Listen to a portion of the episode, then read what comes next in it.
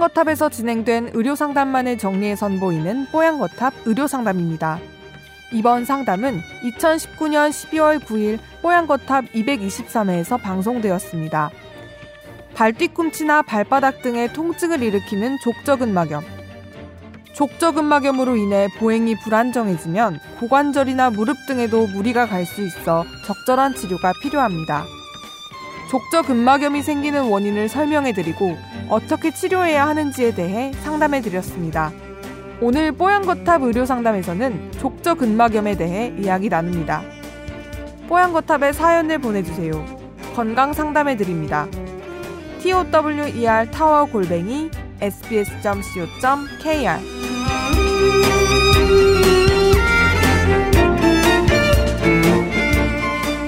이번에는 제 남편에 대한 건데요.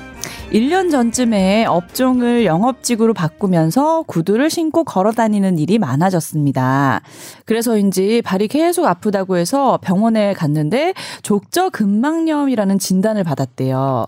정형외과에서 주사도 맞고 또 한의원까지 가서 발바닥에 침도 맞았는데 낫지도 않고 둘 다 결국은 포기를 했다고 합니다.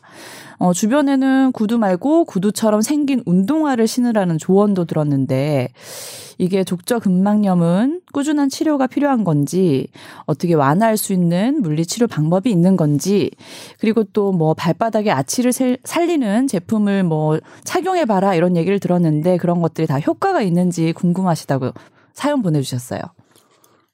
네, 족저근막염이 맞다면 네. 어, 이거는 발바닥 사이에서 이제 뼈와 근육 사이에 있는 그 막, 막에 염증이 생긴 거거든요. 네. 왜 염증이 생겼냐면 그쪽을 과도하게 사용했을 때 염증이 생긴 겁니다. 음. 그러니까 치료 방법은 그쪽을 바, 과도하지 않게 사용하는 게 치료 방법이겠죠. 그러니까 가장 좋은 치료 방법은 쉬는 겁니다. 그런데 영업직으로 옮기셨고 그리고 연령대가 아마 삼십 대나 사십 대 정도시면 그러면 쉬시기는 어렵겠죠, 쉽지는 않을 거예요. 네. 그러면 이제 걸어 다니실 때 발에 그 로딩을 어떻게 줄일 것이냐가 이제 포인트인데, 그러니까 이거는 치료를 아무리 잘 받아도 그렇게 걸어 다니는 시간에 부하가 계속 걸리면 그게 별로 의미가 없어요. 그러니까 병원에서 주사를 맞으셨거나 혹은 한의원에 가서 침을 맞으셨다 하더라도 네. 그게 낫지 않는 건 뭐 그 음. 원래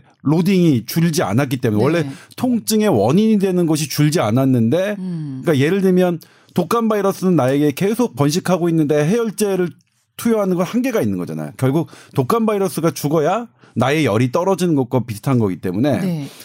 근데 그 주변의 조언들이 되게 좋은 것 같아요. 운동화로 바꿔 신으세요. 네. 신발을. 예, 그게 좀 나아질 수 있을까요? 예, 그게 나아질 수 있겠고 그다음에 아프실 때는 이제 저도 족저근막염에 걸린 적이 있거든요. 오. 그때는 뭐냐면 제가 병원에 있을 때인데 어, 틈만 나면 앉았어요. 그러니까 이게 서 있고 이게 서 있을 때 발바닥에 가는 그 로딩이 제일 커지거든요. 그래서 음. 틈만 나면 앉아 있고 신발은 가장 편한 신발 그렇게 하시고 그다음에 이제 주변에서 그 도움을 주었던 아치가 있는 그런 신발이 어떻겠느냐는 그건 조금 논란이 있어요. 도움이 된다는 분들도 있고 그렇지 않다는 분들도 있어서 그거는 선택의 문제라고 생각하는데 음. 해보셔야 알겠네요. 이거는 그렇죠. 네.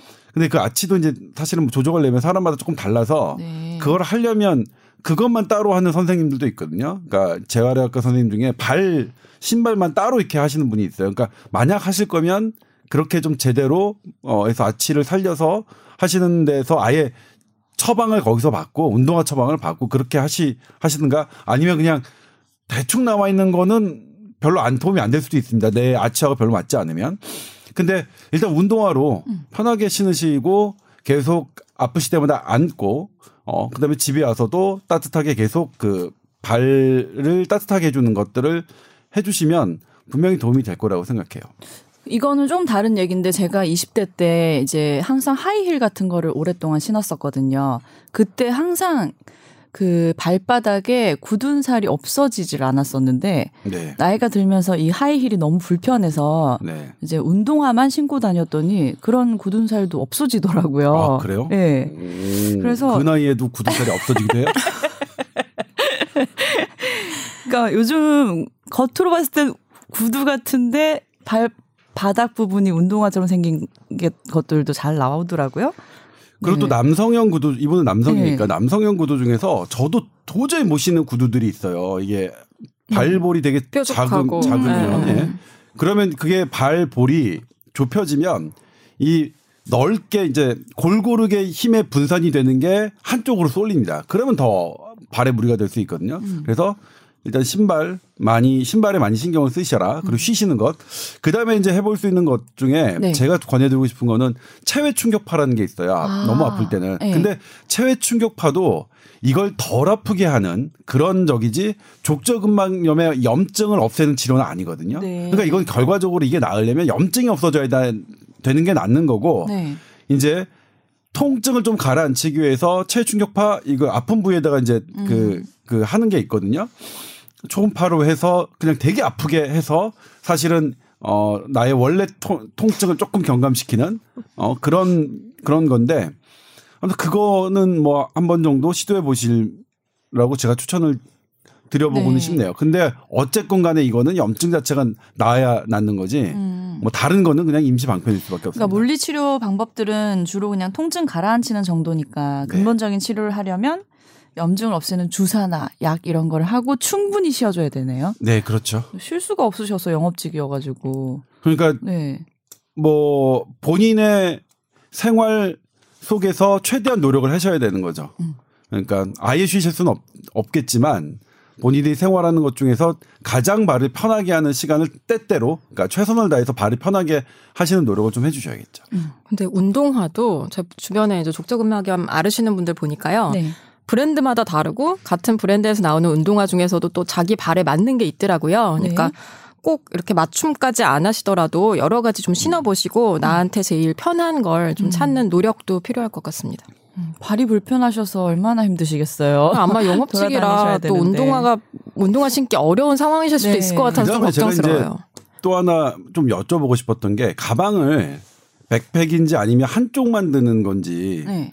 이게 한쪽으로 드는 거는 상당히 무리를 주거든요. 음. 그러니까 예전에 영업직 분들은 어떤 서류 가방을 한쪽에 들고 다니시는 분들이 많잖아요. 만약 그러셔야 되는 게 회사 규칙이라면 양손을 번갈아 가면서 들으셔야 발에도 어, 이 부담이 덜 한쪽 발에 그 어떤 로딩이 막 쏠리는 것을 좀 방지할 수 있다. 그리고 음. 괜찮으시면 그냥 백팩 매시는 양쪽으로 매시는 게 매는 가방을 사용하시는 게 더 좋겠고요. 뭐 찜질이나 조교 뭐 이런 거는 좀 좋죠. 효과가 따뜻한, 없을까요? 그러니까 네. 따뜻하게 하는 것에 찜질도 있고 조교도 있고. 네, 선배 염증인데도 따뜻하게 하는 게 나쁘진 않아요. 어떤 이게 염, 염증이 되게 급성 염증일 때는 무조건 차게 하는 게 맞, 맞는데 어. 이분 같은 경우에는 만성 염증이잖아요. 음. 그렇죠? 만성 염증에는 따뜻하게 음. 하는 거죠.